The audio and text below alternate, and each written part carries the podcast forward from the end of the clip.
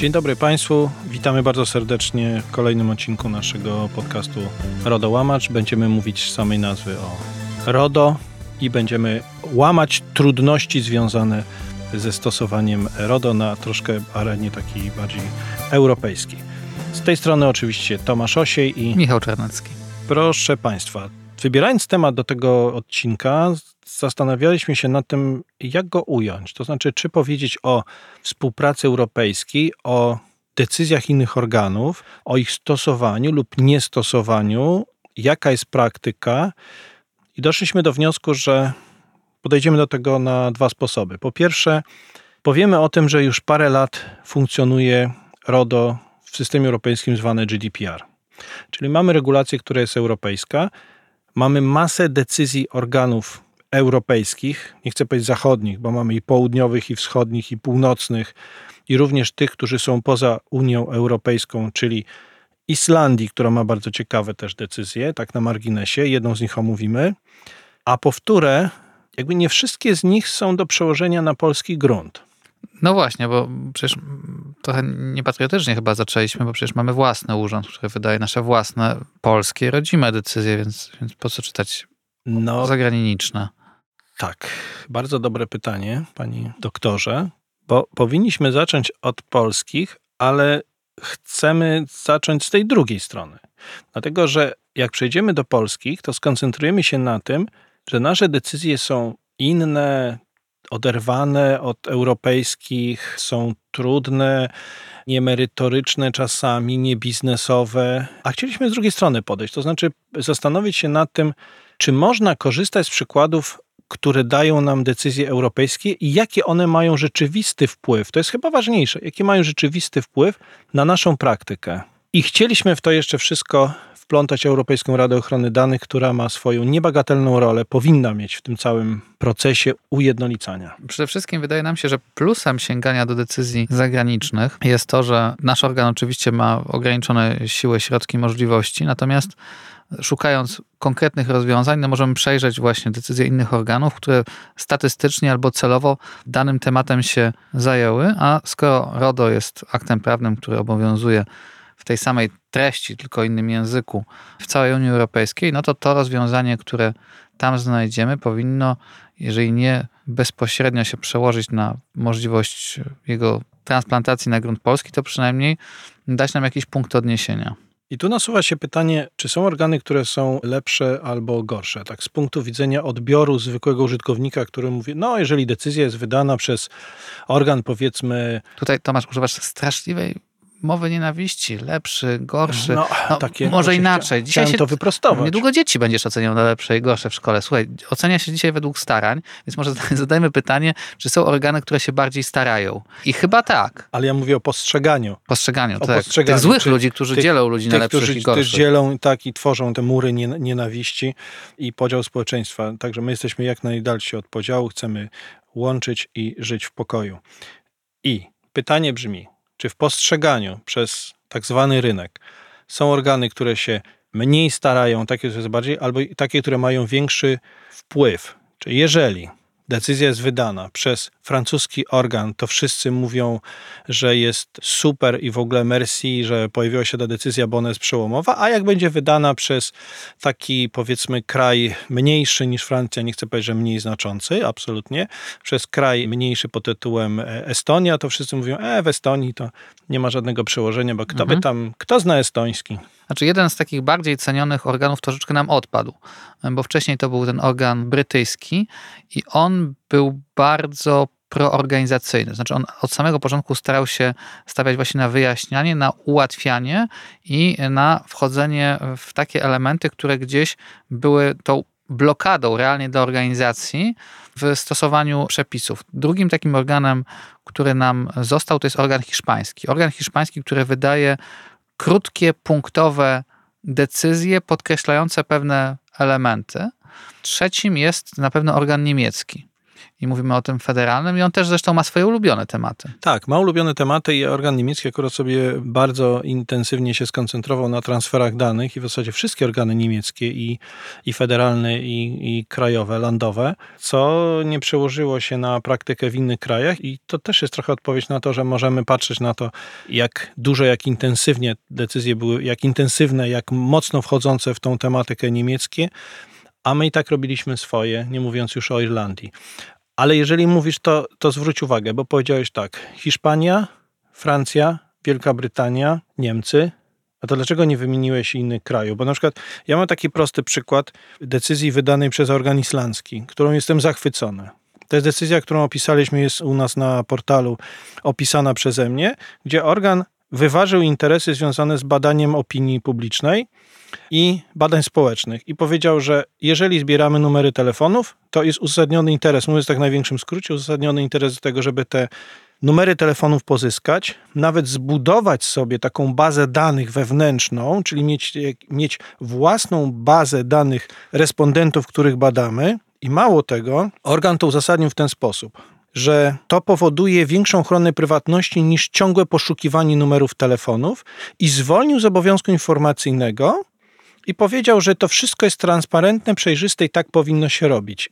Życzyłbym sobie takich decyzji innych organów, ale czy to się przełoży?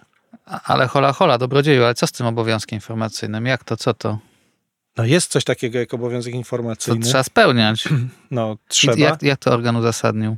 Trzeba spełniać, e, chyba że nie trzeba.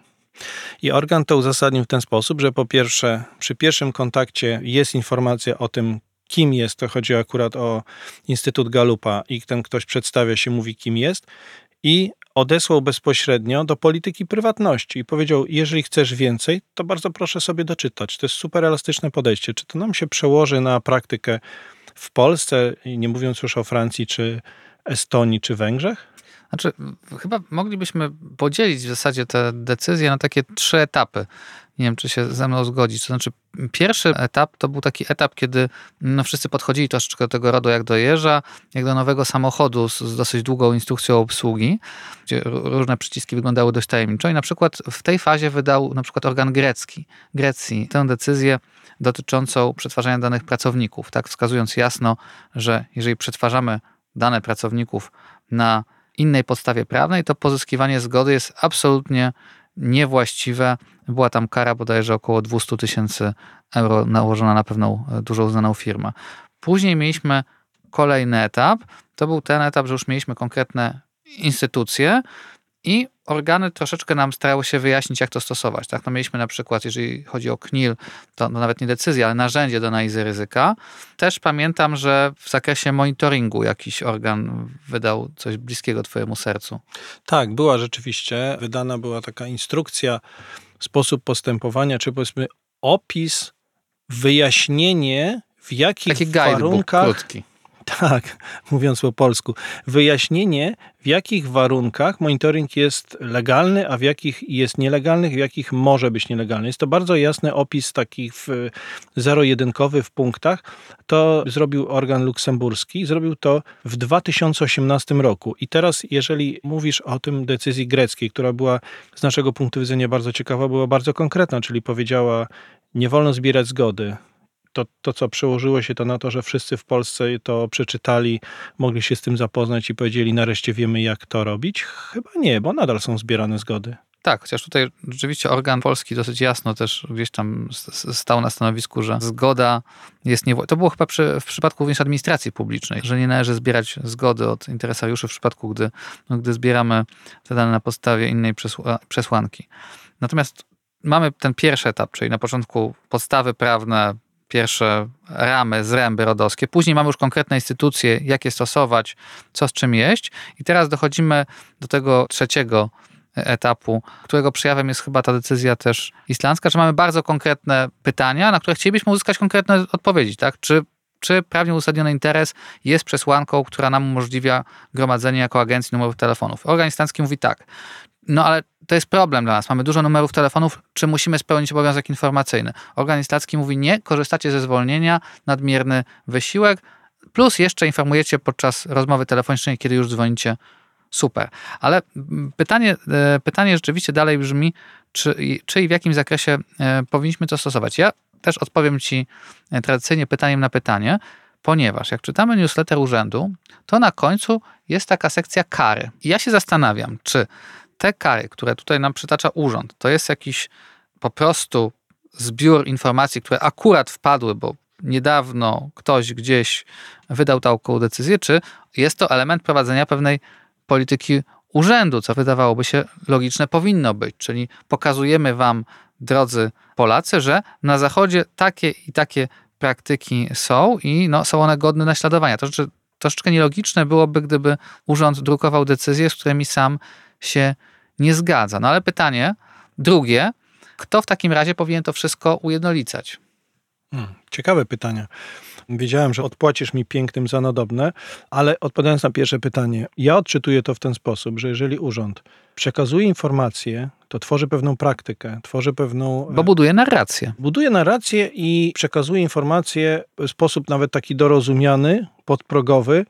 Tak uważam, że te decyzje są słuszne. Ja bym tego inaczej nie odczytywał. Oczywiście bliższa koszula ciału, czyli my patrzymy na to, co nasz organ, w jaki sposób, jakie decyzje wydaje, ale jeżeli umieszcza to w swoim newsletterze, to należy czytać to bardzo dokładnie. I to jest trochę wpływ, moim zdaniem, taki łączenia tego, co jest za granicą, z tym, co w Polsce, bo przechodzi to przez sito samego organu i on sam decyduje o tym. On nas informując podkreśla wagę tych decyzji.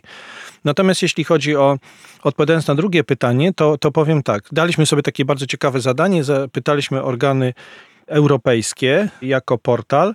Zadaliśmy kilka pytań. Jedno z nich dotyczyło tego, czy mają jakieś konkretne wytyczne, sposób postępowania dotyczące obliczenia wysokości kar. I tu ciekawa rzecz, bo wszystkie organy zakładamy, że się nie umówiły.